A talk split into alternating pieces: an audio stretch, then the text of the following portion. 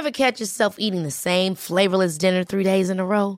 Dreaming of something better? Well, HelloFresh is your guilt-free dream come true, baby. It's me, Keke Palmer. Let's wake up those taste buds with hot, juicy pecan-crusted chicken or garlic butter shrimp scampi. Mm. Hello Fresh. Stop dreaming of all the delicious possibilities and dig in at HelloFresh.com. Let's get this dinner party started.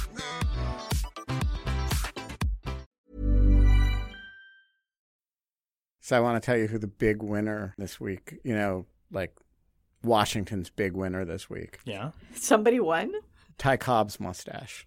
Oh. Wait, because it's like the last mustache standing. No, because remember when all the mustache jokes when Bolton came on and Ty Cobb left? Yes. pe- we were all saying like Bolton's mustache to Ty Cobb's mustache. There can be only one. Yeah. Now, Ty Cobb's mustache gets the last laugh. That's right. Ah. He shot him down in the street. Do you think we're going to see a new fashion trend among Republicans of waxed mustache ends now? I would follow Ty Cobb over any hill for No. that mustache. Ben, I'm just saying, as as the other witness, no.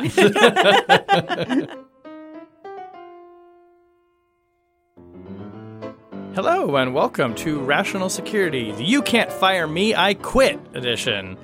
I'm Shane Harris, still gainfully employed. You For can't now. quit me. I'm fired. I'm firing you. this really was. I mean, this was an object lesson, no pun intended, in exactly that. Like you can't. Totally. No, uh, I quit. Uh, No, I said yesterday. I gave you my letter of resignation. No, I tweeted you. You're fired. I love the whole like texting Fox News people Yes. in Live real on air. time, live on air. Yeah. No, I quit.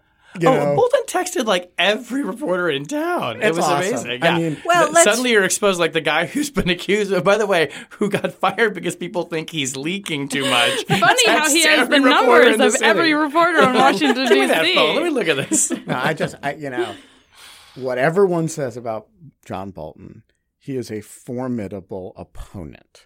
And the president just picked a fight with somebody who there is nothing he won't do. Well, there's And nothing Trump won't do. I mean, this is just getting started. But Trump doesn't usually fight against other people who are power players the way he does. John And- Bolton with nothing left to lose. Exactly. it's gonna it's gonna be fun All to watch. we'll save that for the discussion on the po- well. First of all, I'm here with Tamara Kaufman Wittes, Ben Wittes, and Susan Hennessey. Hi, guys. Hi, Hey. Shane. Uh, This week, Donald Trump and John Bolton finally part ways. The CIA had a spy in the upper reaches of the Kremlin, then got him out of Russia, and Trump's Middle East peace negotiator calls it quits. He did quit. He wasn't fired, as far as we know. As far as we know. As He's far as we know. texted everybody in the press. uh, all right, let's get into it with Bolton. Tammy, I feel like this is this is a separation that surprises absolutely no one.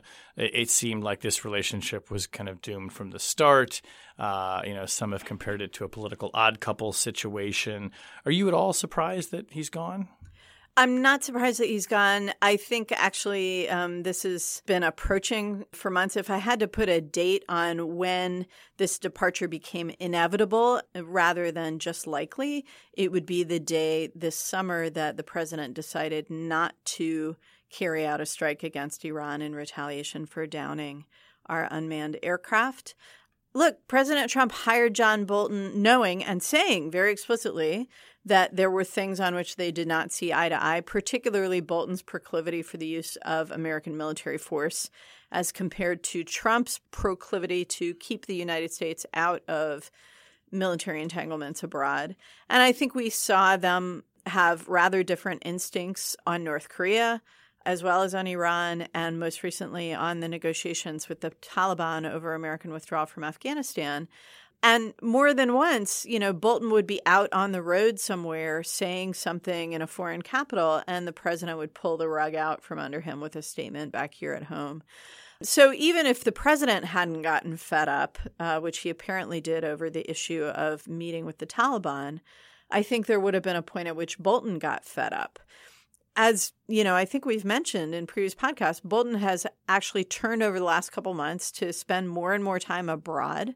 This is after he had basically abandoned any semblance of an interagency national security policy process here in Washington.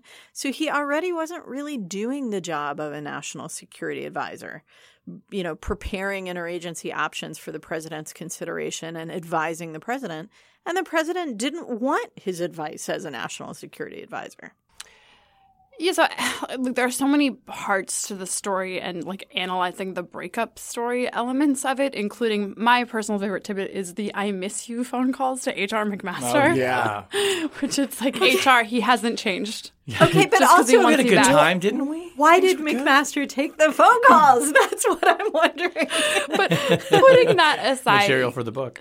you know, look, they they were obviously on a collision course for a long time, and it was just last week on this podcast that we were laughing about sort of the extent to which Bolton had been obviously marginalized, and noting that he wasn't in a tenable position because you cannot have a national security advisor who is not trusted, is not relied on by the president, doesn't oversee a policy Literally process. was not allowed to take the peace plan for the Taliban with him to go read it in private, had to have a monitor while he read it.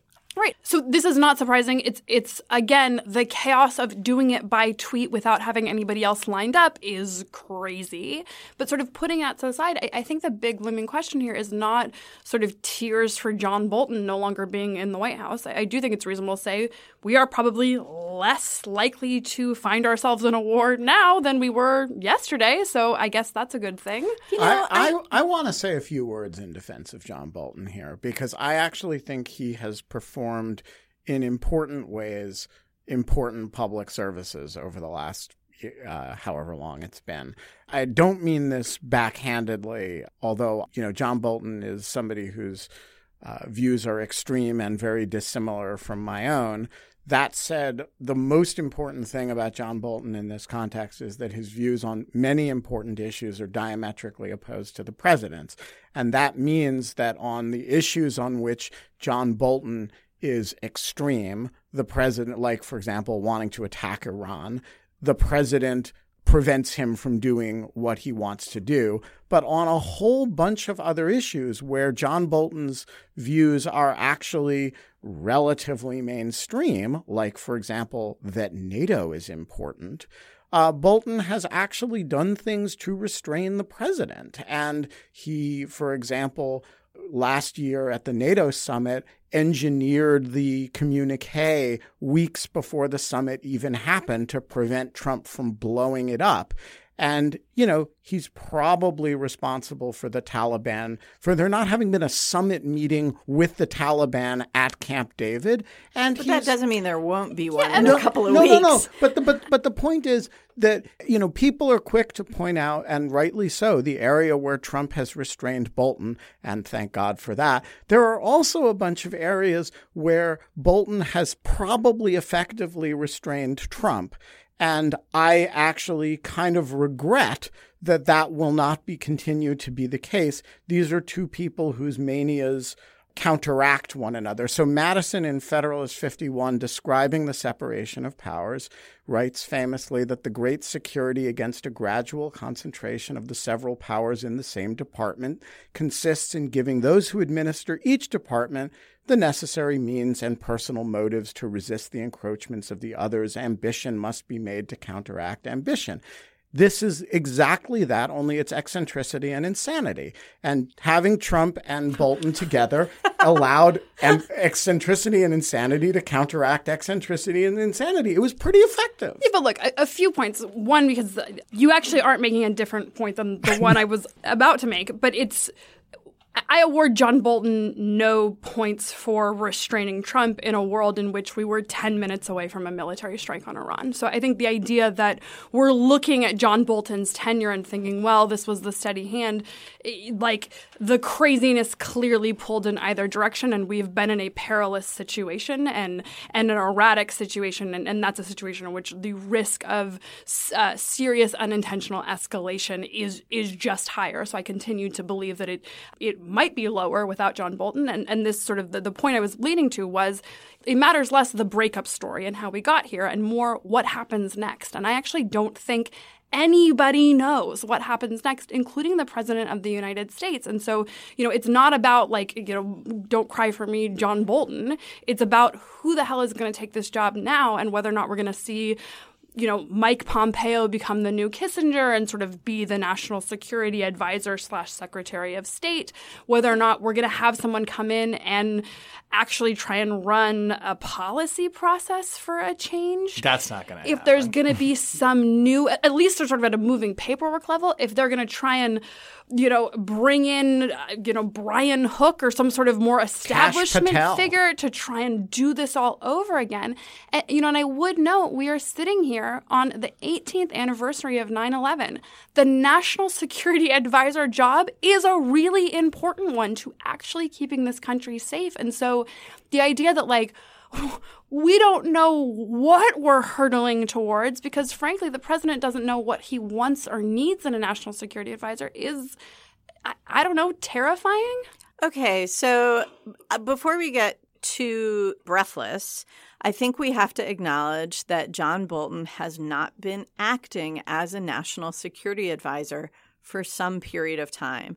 There is one and only one person in the White House that I can see who seems to have the ability to put things on the president's agenda or take them off, who seems to have the ability to channel views or information or warnings or alarm bells from executive branch agencies to the president, and that's Mick Mulvaney.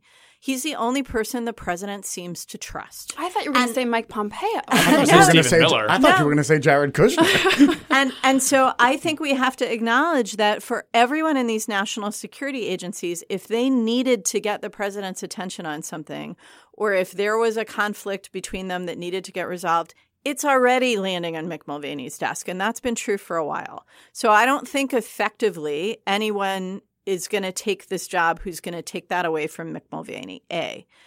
B, I think the more significant impact is not on what happens inside the non existent national security policymaking process of the Trump administration. I think the more important consideration is how does Bolton's departure affect the way Trump personally makes decisions about foreign policy, and how does it affect the way foreign interlocutors view Trump on foreign policy? I think that there are a number of American friends, as well as maybe some American adversaries, who understood Bolton's presence in the Trump universe as representing a certain point of view and making sure that that point of view was before the president. And so if you're you know, if you're an American partner who has a harder line on Russia and Crimea, for example, or a harder line in, on Iran, if you're one of the Gulf Arab states or the Israelis, then you felt better knowing that Bolton was there because you knew your view would at least be represented, even if the president didn't ultimately agree with it. Now that view is gone, and the only people who are there are people who are totally subservient to the president's instincts. And that takes us to what are the president's instincts? And what to me is interesting about the Trump Bolton interaction is that Trump sort of brought in somebody who represented part of his instinctive approach to the world, the belligerent part. Like if you look at Iran policy, for example, Trump had this instinctive hostility to Iran, instinctive hostility to the Iran nuclear deal because it was Obama's, but hostility toward Iran and came in with a very belligerent view. But at the same time, he had this instinctive desire not to get into a military confrontation with Iran. So he had Bolton in, you know, to kind of help represent the hostility and belligerence. But at the end of the day, he fell back on the I don't want to have a military confrontation. I, I think you could say the same thing about North Korea policy. You could say the same thing about China trade policy, where Bolton wasn't really playing much of a role. You could say the same thing about Venezuela on a host of foreign policy issues. Trump has warring impulses, which is part of why it's such a capricious and incoherent foreign policy. And I don't think Bolton could have changed that. He didn't change it, and I don't think it's going to change now. So I think your point on Mick Mulvaney is actually super interesting, in part because this little tidbit of reporting about Bolton that one of the people that they're thinking about replacing uh, Bolton with is Mick Mulvaney's national security advisor, to which you have to say the acting chief of staff has a national security Right? advisor, Right? And like the Exactly. idea that these little and is he by definition acting? like the acting to the acting. He's the acting assistant to the acting chief of staff. well, we should also spend a moment too, just on noting that the Afghanistan peace process falling apart seemed to be the inciting incident, namely that the president seems to have thought that that Bolton was out there essentially talking down this thing and hoping for it to fail and, and, and working behind the scenes. But Which should, he probably was. Wait, he insists that he wasn't leaking his stuff, but like clearly, as we talked before, no one believes that's true around him. But that peace process is, for all intents and purposes, dead, and we don't have a ton of time to go into it right now. But what struck me was that all right, the president had this, I think most people would say, including Republicans, ill advised idea of bringing the Taliban to Camp David, you know, days before the 9 11 attacks, putting obviously the horrible symbolism and the reward that that could be seen as giving to the Taliban. But the deal wasn't even finished yet. Yeah. And, there was a lot. So you know, Zal had said, you know, that yes, we're getting close. Pompeo had said, yes, we're getting close, but it wasn't there yet. The Taliban knew it wasn't there yet. And what seems to me is this is kind of illustrative of how it often goes with Trump, where he jumps ahead of the process, goes for the big theatrics and the big show, and then not all the players are ready for that yet, and it falls apart under its own weight, and now it's it's dead. And maybe he'll turn it back on again, like how he said that North Korea talks were over, but then he turned it back on again. But he really does, for whatever slim process there is that's going on here, it seems like he kind of in this one stepped on it and kind of crushed it by stepping on it, and now everyone's got to pick up the pieces and put it back together. But this is, of course, very typical of the way he operates, right? So he loves the theatrics of a deal and is uninterested in a deep sense in the details or content of a deal. And so he wants to have a summit with Kim Jong un three times to get to a deal without ever thinking through the substance of what that deal could be, right? And he wants he wants to announce. I, I don't know why he wants you know a photo op with the Taliban to announce it. Yeah, That actually seems like a really bad photo op to me. But he's for some reason he's excited about it. Well, Reagan had one. Right. yeah, before you know, they were that time traveling yeah. Taliban freedom fighters. A little bit. You got, get all Charlie Wilson's yeah, war yeah, on me. Yeah. Um, he hasn't seen that movie. Bolton is the ultimate ankle biter, right, bureaucratically. And what is his deep, deep talent is scuttling other people's plans that don't consist of his own. And so he wants, and he's a pretty traditional neocon of an extreme nature. And so, what does he want to do? He wants to prevent bad deals with bad people. And so, you have this kind of perfect pairing where the president is kind of ebulliently excited and ahead of where any reasonable understanding of the facts of a relationship would lead you in relation to a deal. And you have this guy who's like a professional scuttler bureaucratically, frantically scuttling uh, these deals. And so it's unsurprising they hate each other. Well, yeah, I also think that this is, you know, this is Trump once again getting in his own way. And I think we're about to see this happen again with the Iranians. It's clear that the president is very, very, very, very, very interested in trying to have a meeting with the president of Iran and they're pushing to try and make something happen during the UN General Assembly meetings, which are coming up in a couple of weeks. And there's just no reason, like the Taliban, there's no reason why the Iranians would want to do a big photo op like this without having some concessions from the United States clearly in their pocket, not just a promise, because they've all seen what this president does, and a promise isn't good enough, and an indication isn't good enough. They're going to want it in hand, and I don't think that they're going to get it. All right. Well, let's move on to another corner of intrigue. Um, I'm going to make the case that the CIA is having a good week. Yeah. All right. Let's hear that case, Shane Harris. Um, so this all it's Taco Tuesday in the cafeteria.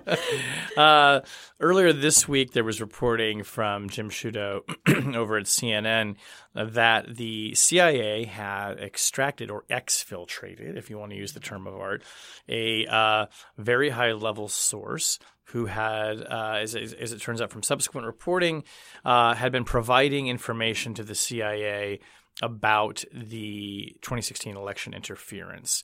Um, this person was so highly placed, it seems, that they were among potentially the most valuable assets the CIA has had in Russia for a very long time. Uh, and sometime in the spring of 2017, maybe moving into summer of 2017, the agency got this person, according to reporting, out of Russia and resettled him elsewhere. Now, what we know from more reporting by the Times and the Post is that this individual appears to be a key source, if not the key source, that was used to inform the intelligence community's assessment back in 2016 that not only was Russia behind the election interference campaign, the hacking and dumping of emails, which if you haven't listened to the report, go listen to it, um, but this was the person that told us essentially Putin had directed it. Putin wanted it done. Uh, and this person had been a source working for the agency for more than a decade. Now, obviously, anytime, Susan, you have to relocate a source, it's done because the agency determines that the that his identity has been discovered, he's been compromised in a way, his or her life could be at risk. But it also strikes me that given the just enormously hard challenge of developing human intelligent assets inside Russia, not to, say nothing of inside the decision-making apparatus of the Russian government, that that is uh, astonishing, an astonishing feat for which I'm sure probably many people in the intelligence community would applaud the CIA for developing someone like that who apparently was turning over good information for more than a decade. Yeah, so a couple of points. I want to add one data point to this conversation about what the CIA might have done and why that I haven't actually seen observed anywhere else. And Shane, I'm interested whether or not you think this is a ridiculous leap. Um, so another thing happens in May 2017 that's publicly reported, and this is the initial reports about the CIA having lost an immense number of sources in China.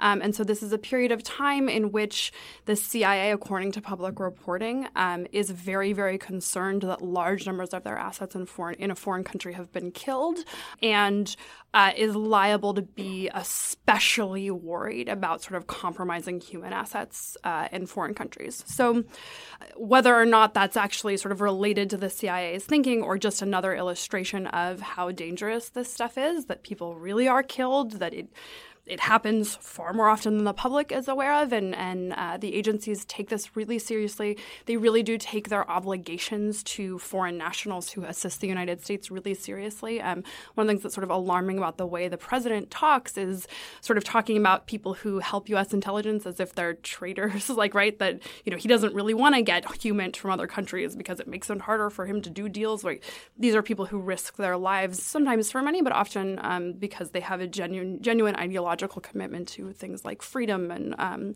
uh, and U.S. values. And so, you know, this is this is dangerous stuff. It's important stuff.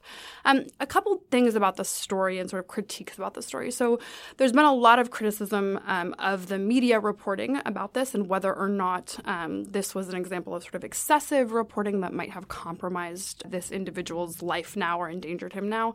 Um, I think it's probably relatively unlikely. Based on the reporting, it, it sounds as though the CIA likely took action weeks ago, right, or, or should have been in a position to know. So the idea that sort of the additional reporting here um, necessarily sort of puts this right. person and you mean like the, the reporting once he's resettled, presumably in the exactly. States, so both yeah. um, reporting on where this individual might be located in the United States. You know, the other thing is that now that it's been reported, um, you know, that there was uh, an individual in in chain. You can talk about sort of whether or not these are necessarily the same people, um, but a high level Russian individual who had quote gone missing on a family vacation in Montenegro had been spotted in the United States. This has been uh, the Post reported. This is was reported in Russian media.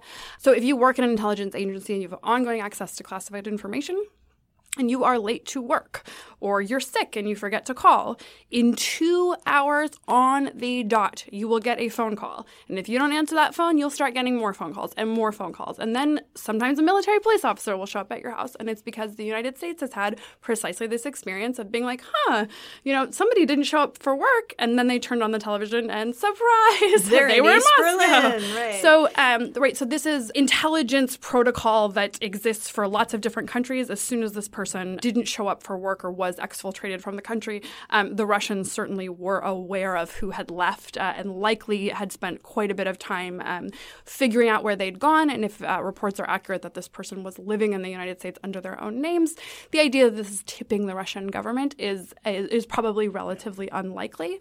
You know, that said, this is astonishing that you know we had such a sensitive source, and it speaks to how afraid the CIA was that they would pull somebody in such an incredibly valuable position. I mean, this is not an easy call to make. And clearly, part of this was concern about the either Trump personally or just the general administration's carelessness and leaking, and you know, Trump given information to the Russian ambassador in the Oval Office, and and I think it shows how worried the CIA would have to be in order to take that kind of action. And then I think the last question is where does this actually leave us? The CIA sources are obviously saying we're now blinded inside the Kremlin. That's entirely possible. Sources like this are, are extraordinarily rare.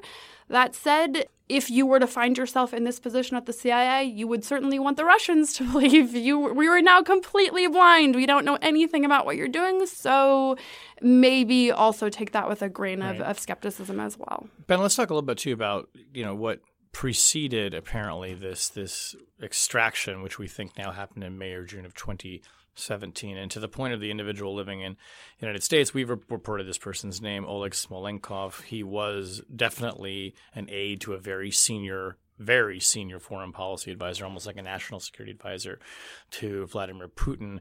We are not sure, nor are we reporting that Oleg Smolenkov is the person who was extracted, who was the one providing intelligence that went into the intelligence. So assessment. it would be a reasonable inference. I think there's a reasonable inference, yes, that there that they, they, they Oleg Smolenkov's profile and resume very closely matches the kind of person you would presume would be close to Putin. And, and Ben, to you, this this this point, we know a lot, well, maybe not a lot, but we know some key things about who that human source likely was because when the Obama administration released its intelligence community assessment and then there was subsequent reporting, it was kind of not leaving much to the imagination that, like, geez, the CIA has a really good human source someplace telling them what Vladimir Putin is thinking and saying. Right. So, yeah, I, th- I think there's a there's a few important elements here. So one of them is that the ICA itself leaned pretty far forward in talking about Vladimir Putin's intentions.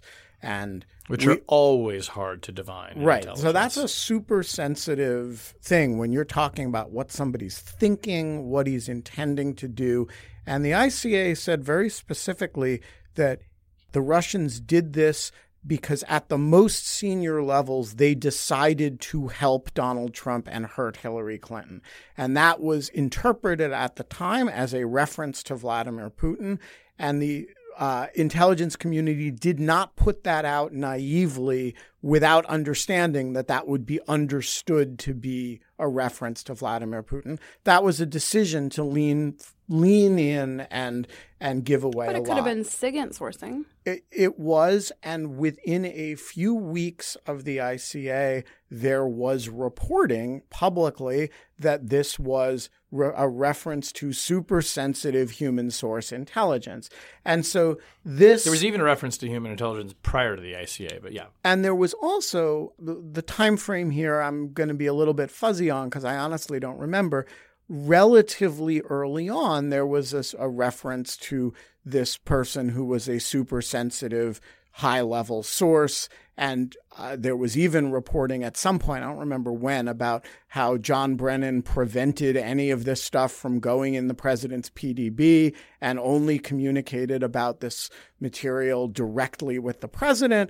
Uh, and so, you know, all of this was out long before this story was uh, released. And so, uh, you know, on the one hand, for people in the intelligence community who are upset with the press, it's not the press that gave out all this information about your super sensitive human source. It's you guys who gave it out. Number two, I think the most interesting single thing about this story is that no two news organizations who have reported it give the same reason for his exfiltration. Jim Sciutto in the original CNN report, which you know the CIA kind of sort of denies, uh, but only sort of, is that this was in part a reflection of the president's indiscretions with the Russian ambassador and foreign minister in the wake of the Comey firing. Right. Uh, Telling them about a, an ISIS intelligence source. Yeah. Correct. Giving away an Israeli operation in that context. The New York Times, uh, this does describe the time frame, by the way, in which the exfiltration seems to have taken place. The Post and the New York Times, by contrast, describe it as not related to that, but related to anxieties that were developing about this person's security in that time frame. There's a very subtly different account of why this person was exfiltrated. And what that says to me is that different people involved in the exfiltration may have had very different concerns underlying what whatever role they played in it and this might not have been a single person acting for a single reason it may have been a bunch of people whose concerns are informed by different sets of, of issues isn't it also the case, though? I mean, for those of you who have more engagement with the intelligence community and therefore more insight into this, when you have a human source in such a sensitive placement, the question of whether they are safe or whether they need to be exfiltrated is going to rely a lot on what they believe about their own security and their own position, right? so it, want. so it might be that some of the incoherence in this narrative comes from the fact that, you know, that they're the one who said, "No, it's time to get me out." Well, and to that point, I think number one, absolutely, yes, you cannot force a source to go. You also can't force a source to come and assume a new identity. They almost always do, I think, when they're these sources tell us these former assets. Um, but like in the case of Oleg Smolenkov, people told us it's possible he may just have said, I want to live a normal life and I'm not going to hide. Um, to your point about it's up to them and the danger they perceive, Bob Woodward actually has a passage in his book Fear from last year that I think was was overlooked at the time that this particular asset that we're talking about, who was providing all this information, initially didn't want to leave. The CIA wanted to get him out, and he kept resisting. And what's also really interesting then is his resistance if you take New York Times reporting that kind of goes along with this, it would appear that his resistance raised red flags within the CIA that he might be a double agent and that he didn't want to go relocate to the United States because what he was actually trying to do was feed disinformation potentially to the Americans and that's why he didn't want to go. So like in other words, when the CIA comes to you and says, "Man, we got to get you out of here." And he says, "Oh no, no, no, I'm fine." Then they say, Why do you think you're fine? That's weird. Uh, but ultimately, the Times has reported him agreeing to be exfiltrated put to rest the notion that he might have been a double agent and that he was actually intent on going. But to your point, these are human beings we're talking about here with lives and families and histories. And you can't just program them to do what you want them to do. Now, imagine that you're Bill Barr and that you are trying publicly to raise doubts about the integrity of the intelligence community's assessment, and you're trying publicly to uh, raise doubts about the origins of the Russia investigation. And you're interested in the way the CIA came up with its assessments. Wouldn't the fact that at some point there comes to be an anxiety that this person may be a double agent and you've relied on him for your core finding about Putin's intentions. Wouldn't that be a super meaty fact for you to zero in on and, and focus on and maybe devote a lot of John Durham's attention to? Well, it certainly might be now that it's been reported. Yeah, and I think to, to you know to your point, Ben, I, I would only add that you know, Mike Pompeo went and did a scrub of the CIA's intelligence and their reasoning for concluding that Russia was responsible and Putin directed this, and he ultimately concurred uh, having basically said, "Show me your work." Now, of course, Durham wants me to show the work, or Bartas. Again, it is you know a fact that now that this information is public, it probably does become a lot easier for Bill Barr to ask questions about it. Yeah, and I think it, I think Ben's right. It does. Right, the reporting that Bill Barr is especially focused on the use of CIA sourcing. Uh, you know, this certainly puts it in a little bit more context of what exactly they might be going after, and and it is alarming in part because of the future implications for it. You know, Shane's right. These are human beings that are complicated complicated animals that have lots of different motivations, who have families. And people in the future are going to have to decide whether or not they want to help the United States. And I don't know if I was watching this and thinking, are these people trustworthy? Are these people who are worth risking my life for? I don't know how I would answer that question because we certainly haven't behaved like a country who is committed to honoring the risks that people take by safeguarding their identities, by safeguarding the intelligence that they collect, uh, not to mention actually taking that intelligence seriously or believing it when it's uh, inconvenient to us.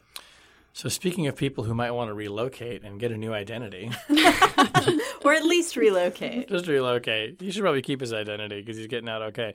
Jason Greenblatt, who um, who Sorry. that wasn't even my question to you. That was like a week ago, Shane. Yeah, it well, was so long ago. I think he got in just under the wire because he may have quit like Wednesday afternoon or something, uh, which is our cutoff time. So, Tammy, Jason Greenblatt, remind us who he is and what he was doing, and more importantly, what his leaving means for the Middle East peace process that we've been hearing so much about. Okay, Jason Greenblatt was the president's special envoy for Israeli Palestinian peace. He worked out of the White House um, under the supervision, I guess, of Jared Kushner, official son in law. Um, First son in law, Tammy. special son in law to the president. Um, and uh, until Tiffany gets married, I guess he's the only one, but he's first son in law. He's first son in law.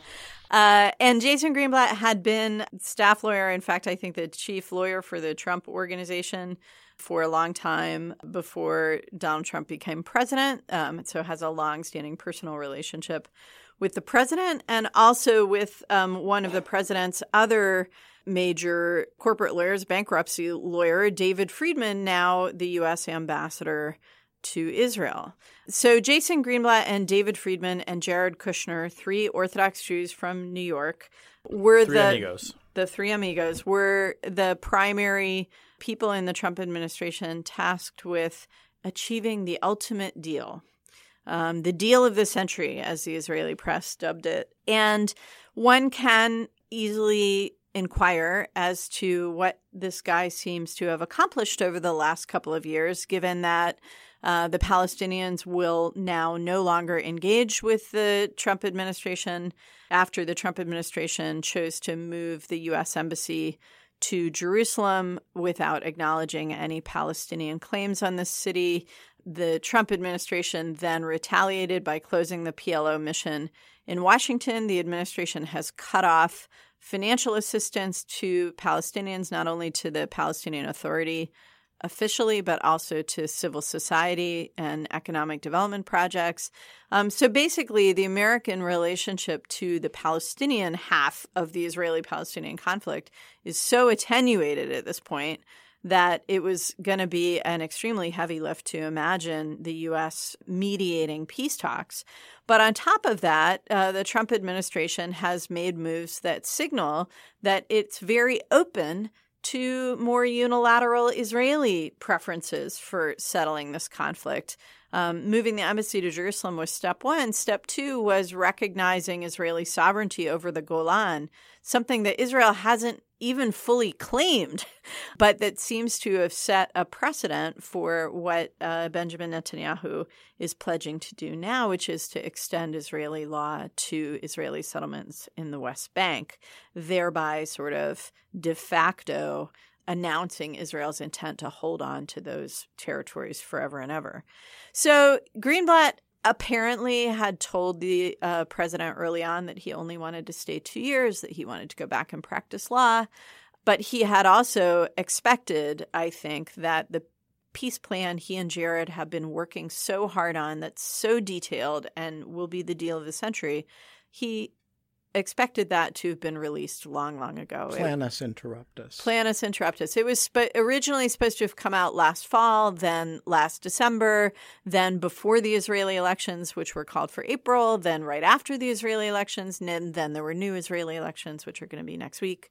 And so now the administration is saying the plan will come out next week. Sans Jason Greenblatt. And isn't that also, I mean, I mean, talk about a vote of no confidence by one of the people who was like the, the, architect of the deal. Like, I'm out of here. yeah, peace out. I Yeah. mean, and sorry we didn't deliver uh, at all. Look, don't worry, guys. He's being replaced by Jared Kushner's 29 year old former scheduling assistant. So, Oh. Also a vote of confidence. good luck, Middle East.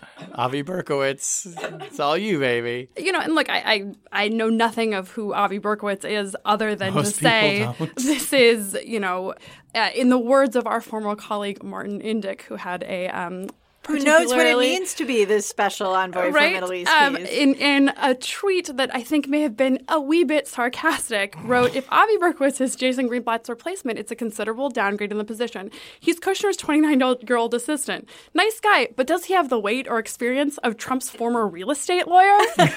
so, yeah. Well, Um, my question too is, I mean, why?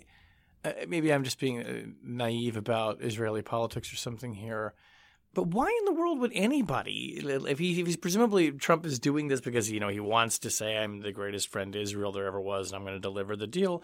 How would anybody take this seriously? I mean, not to discount like Jason Greenblatt. I think by many accounts people thought he was doing the best he could and, and committed to it. But my goodness, I mean, there's no plan and there's a you know there's a 29 year old former scheduler in charge of it now. So, I mean, we were talking before about the warring impulses and incoherence of Trump foreign policy. And I think this is another example where, you know, maybe Trump wants to do the deal of the century. Maybe that, you know, he thinks that's his ticket to a Nobel Peace Prize. After all, President Obama got one, so he should get one too. But on the other hand, he has this drive to protect his own domestic political base, which include evangelical Christians who are, let's say, not huge fans of Israeli territorial concessions to the Palestinians or and were and were reportedly anxious enough about the proposed or not yet public uh, Trump peace plan that they got brought into the White House last March to meet with Vice President Pence for like a reassurance session. Don't worry, the peace plan isn't going to be bad for for your interests.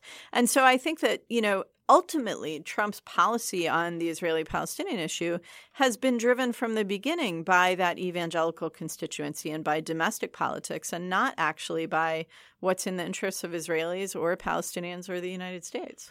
I, I do think it's possible to take this whole thing a little bit too seriously in the sense that the uh, plan that Jason Greenblatt and Jared Kushner and what's his name, David Friedman, the ambassador, were supposedly working on was a walking joke over a very long period of time, which had the effect, it was a long term set of negotiations, which outraged Palestinians, uh, delighted Israelis in theory, and never had the slightest possibility of producing a deal if a deal requires multiple parties to agree to it. It was a series of aspirational conversations toward a proposal that that had never had any chance of being accepted and all that was before anybody ever produced a plan. You know what this And- sounds like? Is like a real estate deal. well, it's a little bit like Trump Tower Moscow, actually, right? It's like the, the, the Middle East deal,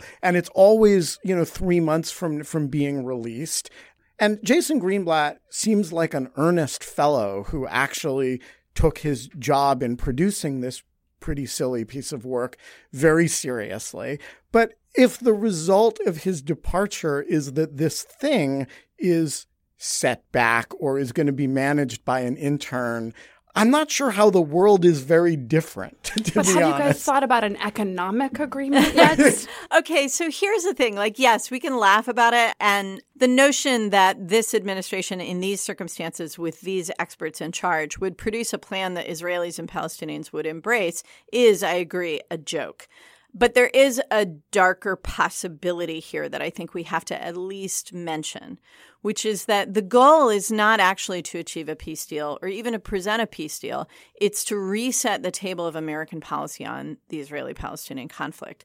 That is what certain right wing supporters of Israel in the United States who support the president as well, and certain Israeli right wing politicians are believing and hoping for that what will emerge here is a so called peace plan that is actually a statement of a new American policy that embraces the Israeli settlement project, that embraces permanent Israeli control over large chunks, if not all, of the West Bank, and that basically takes away the policy that has existed since President George W. Bush of American support for Palestinian statehood. And that, that could happen. And Netanyahu has announced, right, if he is wins election, he's going to annex a huge part of the West Bank. He has said that he will start with the application of Israeli law to about a third of the West Bank in the Jordan Valley.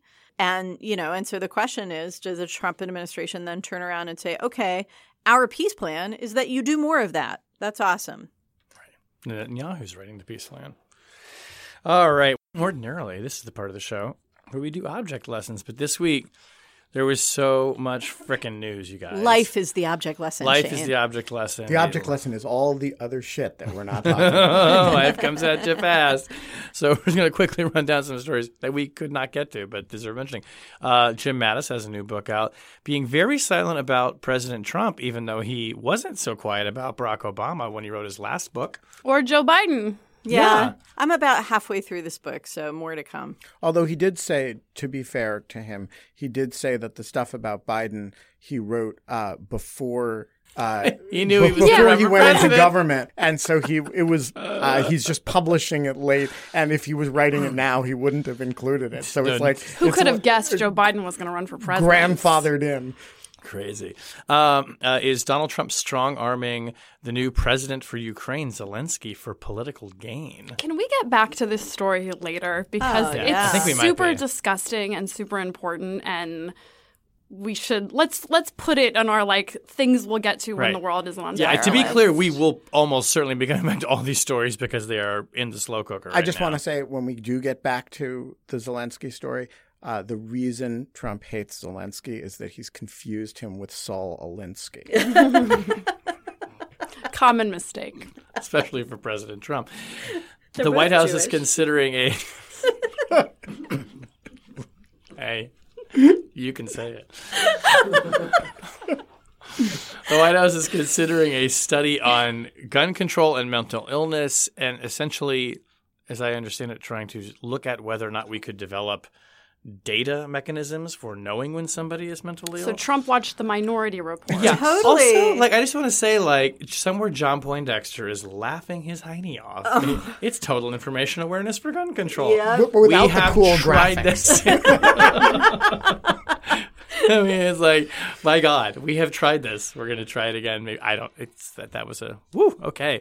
Um, turns out the Air Force was refueling for maybe not great reasons near Trump's golf resort in Scotland, Turnberry. God, if only And the staying at the founding fathers had thought of this. You know, if they when they were they writing had the a word for it. Constitution, if they'd been like, you know what, we shouldn't let U.S. states or foreign countries pay the president money. That could be bad. but you know, they just they never got around to it. Yeah. This What reminds shame. you, an emolument doesn't have to be foreign for it to be an emolument. There are two emoluments clauses, Yes, there friends. are Brother two. and sister. Dose. That's right. The Air Force could be staying at your hotel and therefore paying you. Okay. Uh, Mar-a-Lago thumb drive lady. Remember her? She was convicted in court, you guys. She's she my did hero. it. Why is she your hero? I don't know. She and Marianne Williamson and Ty Cobb's mustache. These are the people who I. Men's I rooting for the underdog. You would go anywhere with them. I love it. Yeah. So she's making. What could she get? Six years? Six years. I, I don't think she'll get that Oh much. She was convicted of like a lot, making false statements to a federal agent. Can we just agree she's one of the most incompetent spies that has been convicted in U.S. For real. courts in a while? I mean, she is not going to be a highly placed CIA asset in Beijing anytime soon. And she might want to live under her own name. It's entirely possible. Uh, and not really a national security, sort of. It's a homeland security story, but this just unbelievable saga. We can't even talk about it now because it's still unfolding with Noah and the latest on Trump apparently directing Mick Mulvaney, who then told Wilbur Ross to tell the National Oceanic and Atmospheric Administration to issue a statement admonishing the National Weather Service for saying no, Hurricane Dorian is not heading towards Alabama. At least he didn't tell Mick Mulvaney to nuke the hurricane. Yeah, Are you saying it could always be worse? Because I would agree it could always be worse, but that don't Also- mean it's good. Add into atrocious hurricane related stories that the U.S. has now announced that we will not be granting temporary protected status to uh, people who have been displaced by Hurricane Dorian in the Bahamas. A utterly indefensible, Shameless. cruel policy. Maybe they could relocate to Alabama. Ah, that's the end of the podcast, you guys. That lightning round wasn't so bad. No, but it it, It doesn't is- feel so overwhelming. Really, it made me want to like minutes. hurl myself out of the window. It was less overwhelming than the week of news was, Yeah, it but was. just a little. But we made it through, and you all made it through uh, listening to us, and we appreciate it. And we all survived John Bolton's term as National Security Advisor. Congratulations. You made it. If you're still listening to this podcast, did you it. too have survived the Bolton administration tenure. Oh, well, Rational Security is, of course, a production of Lawfare. You can find our show page at lawfareblog.com. You can get Rational Security mustaches at John Bolton Security Store forward slash mustache. we will have a special edition John Bolton's mustache lawfare shirt. no, we Law- won't actually. LAW on one side, fair on the other. yeah, there you go. I bet you John Bolton reads Lawfare. this is maybe you could get him to write an op-ed. Uh, we're- we're- he's welcome anytime. We can't afford a John Bolton. There's somebody, uh, publishers everywhere being like, wait, how much cash do we have on? Shit, only three million? Oh, come on, Elliot dig deep, dig deep. pay for it. Oh my goodness. you can follow us on Facebook. You can find us on Twitter at RATL Security. Whenever you download the podcast, please remember to leave a rating and review. It's how John Bolton is going to find us and listen to the show. Our audio engineer this week is Jacob Schulz. The show is produced and edited by Jen Patja Howell. Music this week by John Bolton. You know, the president has often confused him with Michael Bolton. Oh God! So, as per the a true story, not a joke Shane's making. not a joke. Not a joke. It's happened many times in his presence. So um, Bolton's going to go ahead and run with it and record a cover of "How Am I Supposed to Live Without You." it's Oh, nice. Very good. It's going to be hot. It's going to be hot, hot, hot. With Sophia Yan on synth. On behalf of my good friends Tamara Cofman Wittes, Ben Wittes, and Susan Hennessey, I'm Shane Harris. I'll see you next week if I haven't been fired or quit. Bye.